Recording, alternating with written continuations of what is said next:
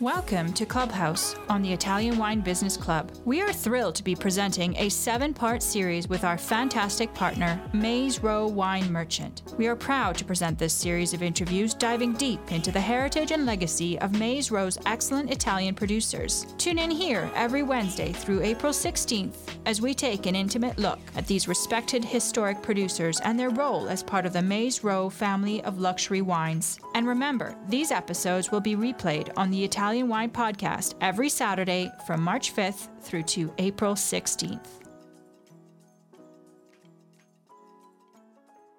Good morning from California. Good evening, Barbara, and everyone else in Italy. I'm uh, Sarah Bray. I'm a wine writer and educator based in the Napa Valley. And today I'll be talking with another incredible woman in wine, Barbara Widmer, runs her family's winery Brancaia in Tuscany. This discussion is a part of a series celebrating the launch of Maze Row wine merchants in the US, and I'm so delighted to continue to dive into this portfolio of amazing producers. Welcome, Barbara. Hello, Sarah. Um, hello to everybody. I'm very, very happy to be today with you. And um, as you just mentioned, good evening from Tuscany. So let's dive in. And I'd, I'd love to start with your accent. It's not exactly Italian. So can you tell me a bit about where you're from and how you landed in Tuscany? Well, sorry, you're right. I'm not Italian at all. I'm from Zurich, from Switzerland. And uh, my journey in Italy started 40 years ago. 40 years ago, my parents, they decided to spend the Christmas holiday with the whole family in Tuscany. And, uh, well, they fall in love. They fall in love with the land, with the people, and of course also with the food and wine. And so they decided during this uh, holiday trip that it would be a perfect spot for a holiday house. So they looked around and they found a small hill. On the top of the hill, there was a house, and surrounded the house were some vineyards. And uh, that was actually uh, what happened. They they purchased this hill, which was already called at that time Brancaia, and became the very proud owner of a small winery. I think any of us who don't live in Italy uh, but who have visited can relate to that feeling 100%. It's so beautiful, the rolling hills, and I think that's an amazing start to any story. But I'm curious, it doesn't really sound like making wine was the focus at first. How did that evolve?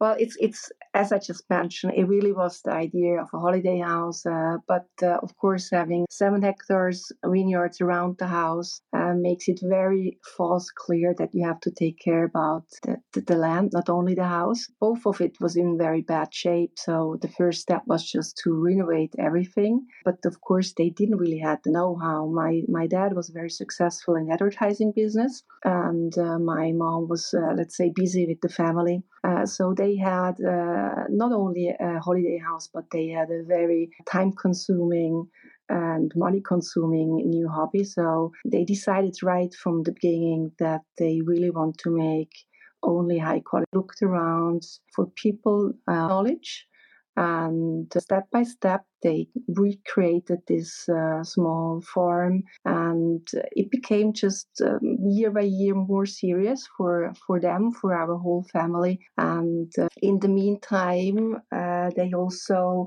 decided my mom decided to get somehow involved also professional every day on an everyday base but in switzerland. So she started a small wine shop to sell not only to produce our wine but also to sell our wine that really sounds like the whole family got involved over time. When did you kind of begin to grow because you didn't stick to those seven hectares? Right? We yes, I mean we the seven hectares in the meantime has become 80 hectares, so it's definitely not not not a hobby anymore. And it shows also, of course, how much uh, my parents loved and still do love this region and also this business. So they they invested in the late 80s. They purchased another estate still in the Chianti Classico region, and then the the last big step we did in the late 90s with the Maremma. Thank you. Can you tell me a little bit more specific? Specifically about where these three properties are and about how big they are, what the differences are between them? Well, Brancaia, which is in uh, the Chianti Classico region, to be more precise, in Castellina and Chianti, is today about 20 hectares. And it is between, so we are in the countryside from Tuscany between Florence and Siena. And also the second estate they purchased with Radda in Chianti, which is today also around 20 hectares, is of course in the central uh, part of Tuscany. And the Maremma, Maremma do we call the south coast from Tuscany. There we have other 40 hectares. So those three spots, there are for a lot of things somehow similar, but at the meantime also very different. They are all, of course, in Tuscany. Uh, they are all surrounded by forest, which is um, uh, an important point for us as we are an organic uh, winery. So we do have somehow our own island, our own paradise. If we if we go a bit closer to uh, Radda in Chianti, that's the position, the highest sea level position we do have. Uh, there um, you will have very fresh, clean wine with beautiful acidity. It's the region where we have uh, a lot of stone in our soil, so perfect drainage, quite windy. And uh, still in the Chianti Classico region with Castellina, you have a bit more, a deeper soil where you can achieve a bit fuller body wines, a lot of, of flavors, a bit more power in and both of them as i just mentioned are in the countryside so you have a continental climate and nevertheless that they are very close by you really have a quite a big difference in the microclimate. If you go to the coast, so just 100 kilometers south uh, west to Maremma, we have, of course, a quite an important impact from the Mediterranean Sea. So it's a bit more windy, it's definitely a bit warmer, and it's much drier than in the Chianti Classico region. So to make it very short, in the Chianti Classico region, the big goal is to achieve the perfect ripeness. And in the Maremma, you have to be very careful to not overripe the fruit. So, not to have too much alcohol, and even more important, not to have too little acidity. That sounds like you might have to approach farming a little bit differently in both places. But I think we can dive into that in a little bit. I'd love talk about you and how you got involved. So, with that continual expansion over the years, was the plan always to have you and your siblings join the business? No, um, I have. I have to say, I have very modern and very generous parents. So, mm, for them, the biggest wish was that my brothers, as well uh, as I, that we can choose whatever we want to do in our lives and they supported us always and they do still support us. So for me personally when they started to ask me i was probably around 16 16 years old when they started to tell me why why you can't become a winemaker? For me it was not not the question actually. I couldn't imagine myself to become a winemaker not only because of the of the profession uh, but uh, there is uh, no uh, no doubt about that with 16 for me the idea to take care about winemaking every day the whole year round was just not not something i could imagine. And also not uh, uh, an unimportant point was the idea of moving to tuscany. I just started to go out in Zurich, and I thought that it was quite fun.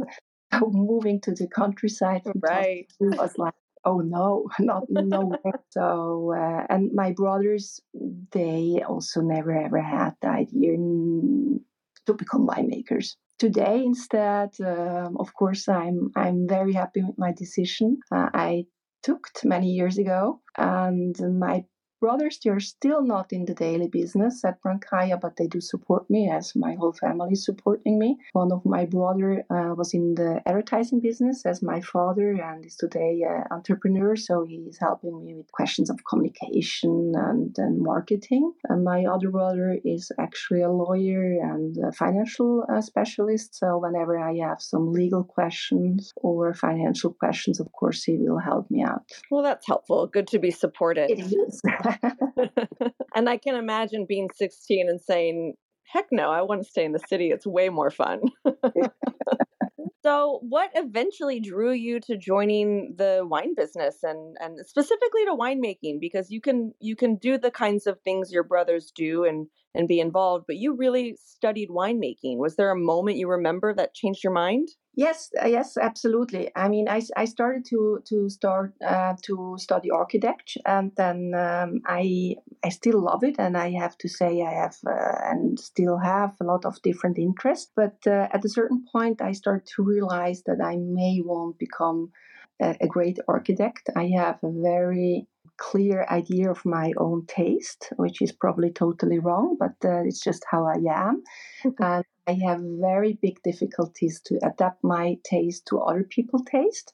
And uh, I thought this is not really uh, what uh, a character you should have as an architect. So I was a little bit frustrated with myself, and I, I went uh, for a summer holiday to Tuscany, a late summer holiday uh, which sounds now very, very strange, but it was my first harvest because Swiss uh, summer, Swiss holidays are always before or after harvest. Uh, in 90, 1993, I really had my first harvest, and this was just very inspiring. It was beautiful. It was fun being with those people. It was fun going into the vineyards. It was, it's just something so beautiful to pick a ripe fruit, bring it to the cellar, having a sip of, of, of juice, and then seeing just in a few days how this juice becomes wine. So this was really for me a very uh, special moment. And so during this this holiday, I called my parents and I asked them if I can take a gap year from my studies as an architect and try to find out if wine is may my way to go. Of I'm course, sure they were happy to have that phone call. I, I guess, I guess they tried to hide it, but I'm pretty sure that they were uh, very happy about uh, my call. And so, of course, they agreed. And um, and I was looking for a stage in a winery,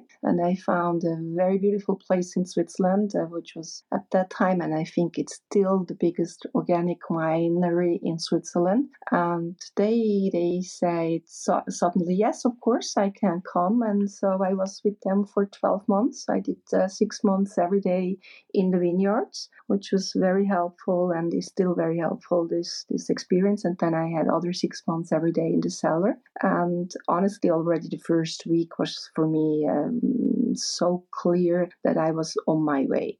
Oh wow it's so important that you you got to see the full cycle of of the winemaking year and how the vines changed and got to be in the cellar for more than just harvest. That's exciting. Yes, it is. It is, and and I had I, I was very lucky to have uh, very open-minded uh, people at, in this winery. So I was really able to see everything. I was from the first day a part of the team, and uh, I mean, you know, we are speaking more than, than thirty years ago. So I would say very modern for the for thirty years ago to give a young woman without any experience, not even in gardening, this opportunity. So then, did you go study winemaking officially after that? After after that, I went to university and I studied winemaking. Yes. And then when did you move to Tuscany full time to, to be at Brancaia? That was Harvest uh, 98. In, in, in, in my first three years uh, in at Brancaia, I also had a home in Switzerland. So I went back sometimes. And then uh, I started also to, I stopped also to go back to Switzerland very often. So since, since, since 98, I really are totally in charge for Brancaia. Whatever Brancaia is doing, I'm part of it. Well, I want to go back to your first experience in Switzerland working with an organic winery. I think that's really something that sounds like it's informed you going forward because you've spoken about the land quite a lot. I'd love for you to talk a little bit about your philosophies and, and maybe even some of your views on, on land stewardship. Well, there's for us no doubt about that the quality of a wine starts in the vineyard. Uh, so our whole focus is really to achieve the perfect ripeness, the perfect quality. We believe actually that each single block we do have uh, in each single spot, so in Radda as well as in Castellina and Maremma, does have the potential to become our top wine. And we, let's say, in other words, we really do dream to produce only high quality grapes. And we do fight for this dream. That means that in every single second, we, we, we just do whatever we can do and we stop dreaming only uh, the moment when we do pick the grapes that doesn't mean that we don't want to make high quality wines afterwards but we as soon as you pick the grapes you do have to accept the reality and you have to do the best out of it um, if it would be a pity not doing uh, the maximum in, in the vineyard, it would be uh, also a big pity if you would do too much out of a grape in the cellar. So you have somehow to accept where you are and what you have, but each single block is really cultivated by its own. It will be picked, hand picked by its own. It will be vinified and matured by its own. So we can follow each single variety, each single position, just till shortly before mm, it's bottled. So we can also get a lot of knowledge out of the, the, the young wines, uh, out of the wines, of things we may have done perfectly well or of things we may have to change in the future. That's interesting. Uh, you were talking earlier about the differences between the two properties in the Chianti Classico and the Maremma. So, do you have the same grapes planted everywhere to the same degree, or are you modifying your plantings based on these microclimates? No, our our focus in the Chianti Classico region is definitely on on the Sangiovese and on the Merlot. We do have also some Sangiovese and Merlot in the Maremma uh, estate, but um, if I if I could start or would have to start today by zero, I wouldn't plant Sangiovese Merlot at our spot. I would love to underline that if I do speak about Chianti Classico or Maremma, I of course speak about our estate. Both regions are big regions. That means a neighbor made us have a, a, a different uh, experience and different opportunities than we do have. But in our spot at the Maremma, it's really extremely dry and hot, and the Sangiovese Merlot they do suffer. So I have uh, actually beautiful experience there with Petit Verdot, Cabernet Sauvignon, and Cabernet Franc. Uh, those three grape varieties do mature perfectly well uh, by dry farming. The Sangiovese Merlot, unfortunately, do need irrigation. So it sounds, though, to me that you then plant less of those there uh, because it's so hot and dry because you're not looking to use irrigation. Is that correct? Well, for them, I have to use because otherwise they wouldn't uh, mature. But uh, it's definitely something in, the near future. Uh, I, I, I also, I also would be happy not having anymore. So our focus is on on grape varieties uh, which are maturing by dry farming. There, uh, we believe that by dry farming we can achieve uh, a better and more interesting fruit, a more authentic fruit than with irrigation. And plus, of course, we do have always in our mind uh, the, the ecological point of view. And of course, if I am at a spot where I can do, mature perfectly well a grape without using any water, uh, then I just think that it makes more sense. I think that makes a lot of sense from a quality perspective as well. Just trying to make sure you're connected with the place you're growing the the grapes yeah, you have the, the roots they are going just more into deepness. Uh, we are convinced that by dry farming we can achieve some flavors, which are not only flavors from the grape varieties, but also from the from from the location, from the spot where they do grow, and that's very much point where which we are looking all all the time. We want to produce wines uh, with a very strong link to the spot. And uh, of course, uh, from our point of view, dry farming helps to achieve this, this connection. So it sounds like dry farming is important to you as a tool uh, in your kind of views on sustainability. But what else are you kind of thinking about and looking at? Well, when we are speaking about uh, sustainability, we we actually try to look at it in a in a 360 degrees view. That means from an ecological, economical, as well as from a social uh, aspect. And uh, when we are speaking about social aspect, of course, our people, our team is in in in the middle of it. We uh, really want to to give them a clear uh, feeling that they are part of, of, of the Brancaia. We, we need our people, we need them to do their best work. Uh, otherwise, we can't achieve the quality we are looking for. Therefore, we we actually try to stimulate, stimulate them to make courses. We uh, will go with them to visit other wineries, sometimes with the whole team, sometimes in smaller groups. Uh, of course, we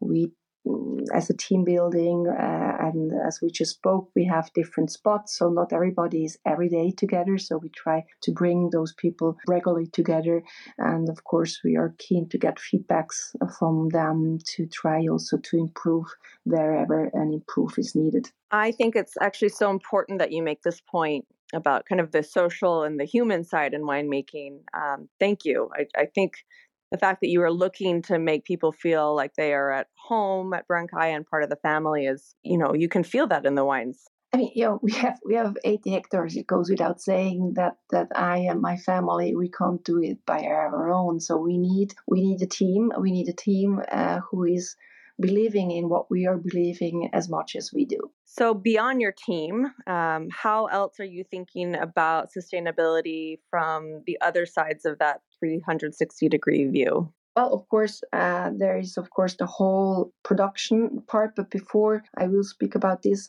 I want to show you that it goes really much deeper than that. Whenever we are doing, of course, a building, we want to use only materials from the region. All the workers are coming from the region. So we will want to keep the the whole environment here as, as healthy and as local as possible. When we are speaking about packaging, uh, we are um, sensible of uh, how heavy the bottles are, so we we do avoid uh, heavy bottles.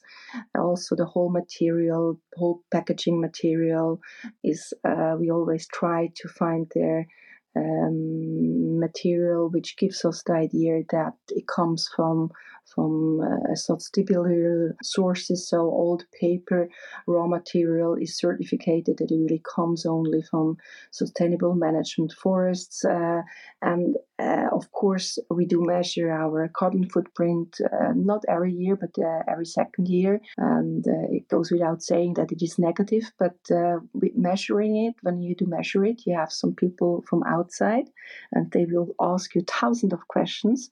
And thanks to those thousands of questions, um, you will find every time something where you still can improve a bit. And so this is very helpful. But of course, our main focus is in the vineyards. This um, with, with 80 hectares of vineyards and uh, close closely as much uh, forest, of course. Um, there is a big um, impact on what we can do and what we have to do. And so um, it goes without saying that we are um, an organic uh, winery. All our vineyards are uh, the whole year round cover crop. So that's that's a, probably a very important and, and great po- point for a winery. It's true that our focus is to produce grapes, but uh, if you have uh, cover crop you are actually not in a monoculture uh, situation because you have in in between the vineyards you have a lot of different uh, other plants. You have flowers you have grass so you can create really a flora and fauna which is in a, which can be in a, in a really healthy balance to to each other. So uh, we can totally avoid any kind of pesticides and herbicides in our vineyards and we can really see that all those steps do bring back a balance uh, into our vineyards, and uh, we do have definitely um, in the meantime more birds, and we do help them also with some bird boxes. So there, there, there, we already did a lot, and we will do even more in the future, just to to get get the balance back to nature, which is for us the way to produce not only healthy but also better quality and more typical grapes. It sounds actually that the ecological and economic sides of that sustainability equation actually relate to one another. You don't have to you can protect the environment and then you don't have to pay for the pesticides and herbicides and yeah it's, it's not a compromise yes right it's, i like hearing the the way you're thinking about it as benefiting one another. Are you also seeing the benefits from a qualitative perspective? Doing all of these things, are, are you feeling it in the wine? Uh, yes, we are. We are really convinced that our our grapes uh, they do ripe better, and they do ripe also more in a more authentic way. In a more, they do have more link to the to the position where they are. We do have you know if you if you have a look today at the at the wine industry i mean we are wine lovers and we are extremely spoiled. We have great wines from all over the world, and every year you will have even more great wines. So, this is, of course, as a wine lover, as a wine drinker, this is outstanding from my point of view as a winemaker. This, of course, means also that I do have uh, as much concurrence as never ever before. So, what, what can I do to make our wines different to other wines? And there is actually, from my point of view, a very simple uh, solution to it. And of course, the solution for Brancaia is, from my point of view, the same solution for everybody else. The one thing I do have very unique is my land, my vineyard. There is nobody else producing wine at my vineyard, my grapes. So, whatever I can do to link those grapes, those wines to my soil, will make them unique, make them special. And that's actually uh, whatever we are doing in the vineyard is always with this focus to give this link, to give this this authenticity to it. And we believe that of course organic farming is helping us a lot. And through organic farming we do also see that that our wines are getting healthier healthier and stronger uh, and better. Have you actually seen that in specific vintages. You know, we've had recent very hot vintages like 2017 and have you seen that the the vineyards are actually looking to be more resilient against that those kind of heat spikes and extremes? We we do think so, uh, but uh, you know, I mean, uh, it's it's it's always uh, certain doubts you always need to have uh, in in in viticulture because you can't really compare it one to one, let's let's say side by side. But we do think that in 2017, which was very dry and very hot, that first of all, just during the vintage, we were able to achieve uh, a beautiful quality which uh, was not so guaranteed. But uh, the even more important learning was the vintage afterwards, 2018. I mean, you have to know that whatever you uh, grow in a vineyard during a year is actually a product from the previous year. So we honestly were a bit afraid that 2018 may could be uh, quite um, small in quantity because uh, the wines were stressed in 17 so maybe they didn't have enough energy to produce uh, all the information for the next vintage. Instead 2018 really showed so beautiful. It was balanced and the quantity was there the quality was there so there was we couldn't see uh, any damage from from from the stress from the previous year. So we do think honestly that organic farming uh, helped us. And of course, we are also very privileged that our wines do have a quite high average uh, age. In the Chianti Classico region, we are now around uh, 35 years, and in the Maremma, we are close to 30. So, an older wine can manage extremes, of course, also better. Uh, but yes, we, we, we believe that, uh, that there was a quite an important uh, difference. Well, I have some 2018 in front of me and it is tasting beautifully and I can't wait to talk about that with you in a bit. Okay. But speaking about vines for a moment, you were just talking about vine age and the more resiliency of the vines, but how are you approaching um, any sort of planting or replanting your vineyards going forward? How are, how are you selecting your materials? Uh, for, first of all, our our goal is not replanting a vineyard by zero so we would love to, let's say, go on with the same vineyards forever so that the average age of our wine would increase every year a bit. But of course, you will lose sometimes a wine, and to replant those, we are using since 2017 a uh, Massal selection.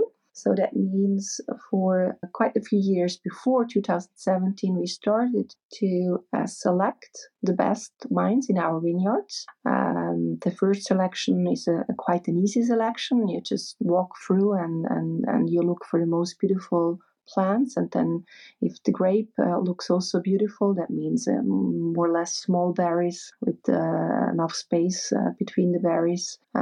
Then, then that's already uh, really interesting. Then, of course, you will pick the grapes. You will uh, also make a micro fermentation to have a check how the quality of the grape is uh, regarding the wine.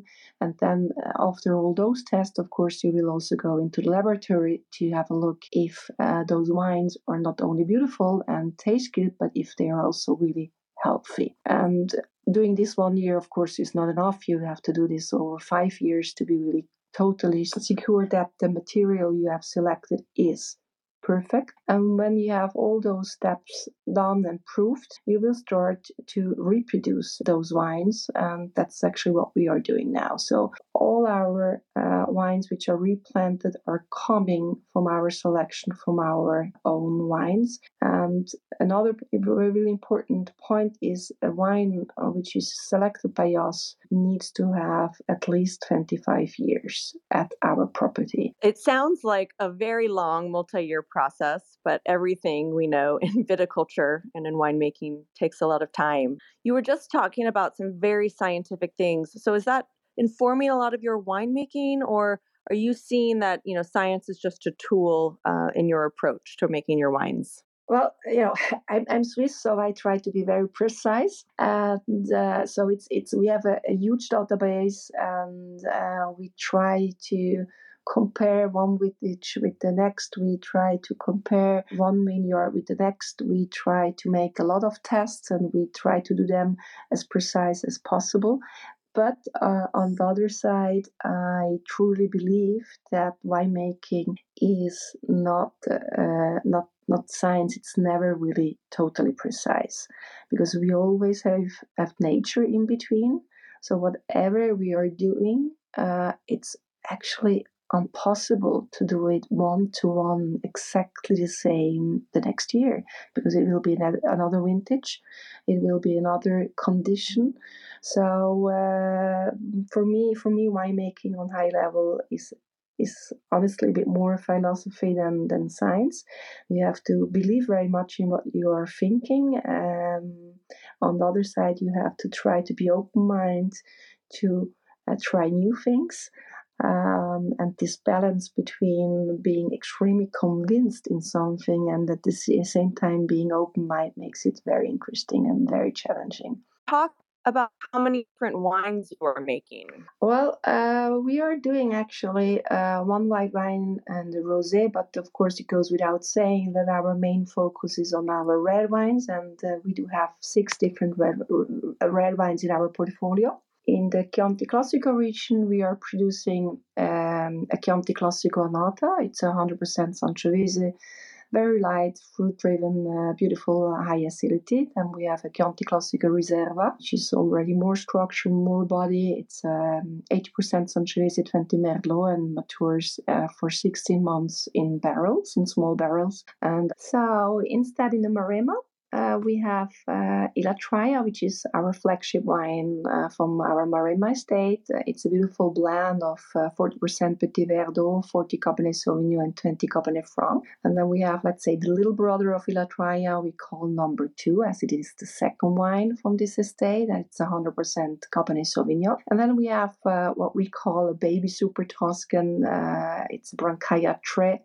It's a blend of both regions.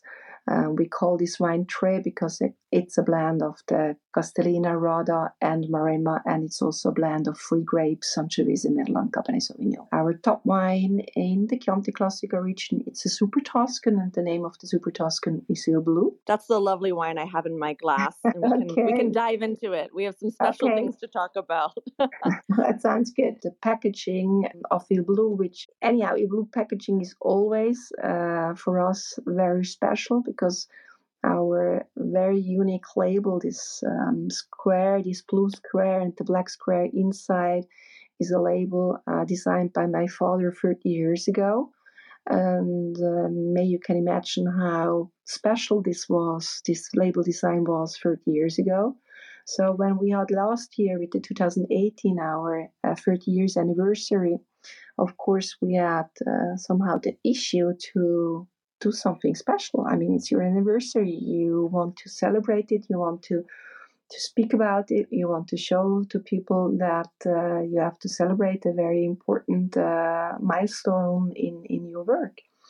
And uh, so we fought uh, for quite a while, and uh, it took us not so long to be convinced that whatever we wanted to do, it had to be a Brancaia label. It had to be very clear and Il Blu label. So again, there are not so many things that you can change and you can work on. Uh, uh, this process was very interesting for us because we learned again that with just a few little things, you can actually change a lot. So, for the first time in our history, we um, uh, used a different kind of paper. The Brancaia labels never had a structure. Now they are a cotton uh, paper, so it feels thicker, it feels more natural, um, it feels somehow warmer. And the black inner square become golden, which gives us, of course, the idea of anniversary of celebration and makes it even more elegant than uh, it has been before. And then it does have a beautiful wooden box, and uh, on on the top of the the wooden box, our logo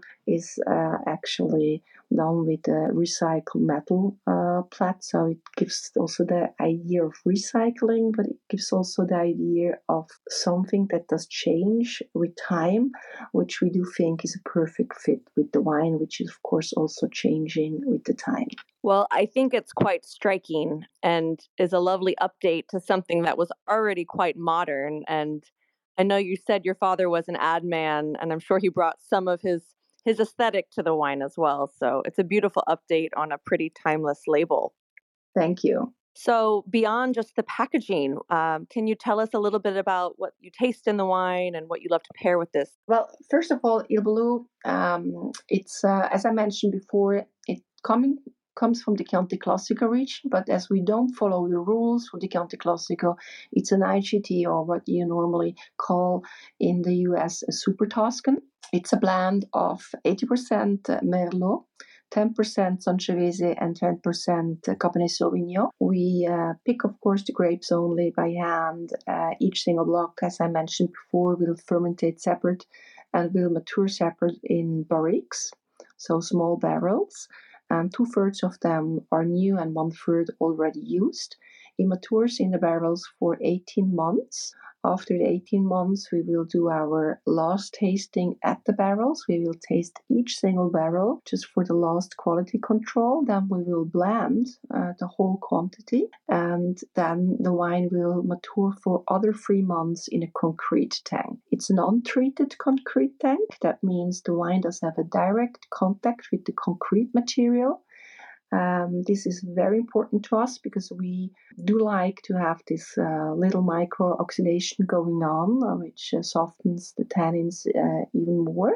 And uh, it really helps the wine to become one unit. You know, you have to imagine before each single barrel, which is 225 liter, was for 18 months by its own, and then it does have just three months to get the unit, and then uh, we will bottle the wine and keep it for at least one year in the bottle at the winery before we sell it. As wine, of course, the focus uh, clearly on the Merlot with 80%. We have a, a very full body, elegant uh, wine, uh, a lot of uh, fruit flavors, but there are also some some flavors uh, mm, of, of, of soil, of herbs, and then uh, in the mouth uh, it actually will be it's it's an elegant wine, so you have pretty high acidity, but not not in a way that it would be dominated. So I would say all ingredients are very well balanced, uh, and and you have very tannins very mature, extremely well integrated, and it it, re- it remains in your mouth really for quite a while.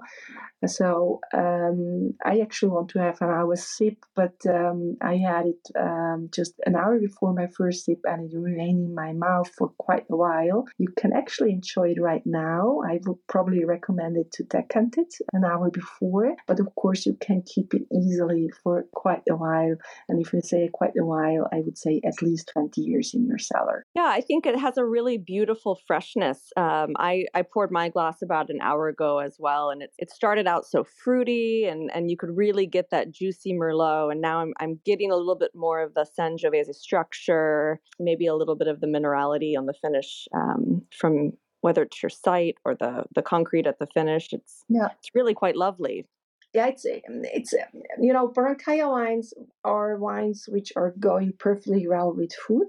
Uh, we are we are foodie people. We are we are always in the kitchen and uh, having some food and wine. It doesn't really have to be always um, a fancy dish. It can be also just the perfect uh, piece of cheese. But uh, of course, this wine I do think goes extremely well with red meat and uh, personally, I would say my my favorite, um, of course, coming or living, not coming from Tuscany, Tuscany, but living in Tuscany, I would go with the bistecca Fiorentina. Uh, you know, any, any any kind of real big, nice uh, meat goes extremely well with this wine. Yeah, I, I also would like to just note um, for those who haven't had it, it there's a there's a, a lightness, so it's it's got the acidity, but it's it's also not too heavy of a wine. So I think that does go quite well with food. It doesn't always have to feel like it's packing a punch to to balance with some heavier meats. So I I, I look forward to trying it with a steak sometime. That's good. well, I think this is a wonderful place for us to in our discussion um, because how else do you do you top that? You just say chin chin and congratulations on 30 years. Let me ask anyone here if you have a question. Um, there's a place to raise your hand on the bottom right corner. We have Barbara here uh, for a few more minutes. Andre would like to know about your um, Gran Selezione, which we didn't really dive into too much. Can you talk a little bit about that category?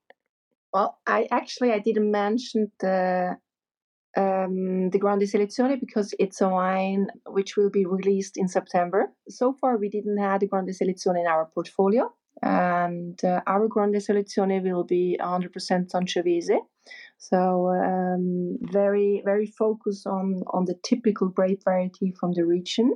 Grande Selezione is considered today at the, the, let's say the top quality of the Chianti Classico region. So you have a Chianti Classico Annata, which is a wine uh, that matures more or less 12 months in a cellar. Then you have a Riserva, which has to mature at least 24 months in a wine cellar. And then you have the Grande Selezione, which tours at least 30 months in a in a cellar it has to be it does have also some different rules.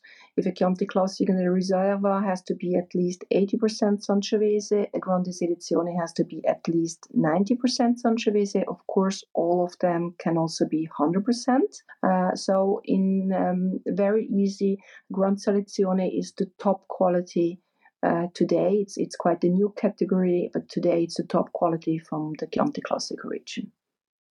And will it be a different colored label? I think Andre also wanted to know. Yes, but for there you have to wait uh, another two, three weeks, and then it will be official. So if you follow me on Instagram, you will have uh, very soon a clear idea about the color label. Well, I think that's a good place to leave it on with a little bit of anticipation. So follow Brancaia on Instagram is our takeaway. well, if there are no other questions, I will just say thank you again. Um, it's I can't wait to come visit. Um, some come see your beautiful properties and see, you know, with our own eyes what you are doing. Your commitment to biodiversity and to sustainability is really quite inspiring. So, thanks for sharing your story with us. Thank you, Sarah. And of course, whoever would love to come, we love to have visitors. Uh, it's really a beautiful spot. Uh, we do offer different kind of tastings. We have since three years also a little osteria, so a place where you can have a lunch or a dinner. You're more than welcome uh, to come, and whenever whenever you have time, and you're close by. Fantastic. Well, thank you all. We hope you enjoyed this episode of our new Maze Row Wine Merchants series. The focus is on excellence, family, legacy, sincerity, and innovation. Tune in next Saturday for the next installment featuring another in depth and intimate conversation with the heritage Italian wine producers that form the core of the Maze Row Italian wine family. To learn more about Maze Row Wine Merchant and today's featured producer, see our show notes and visit their websites. Don't forget to subscribe and like our show and tune in to the Italian Wine Podcast wherever you get your pods.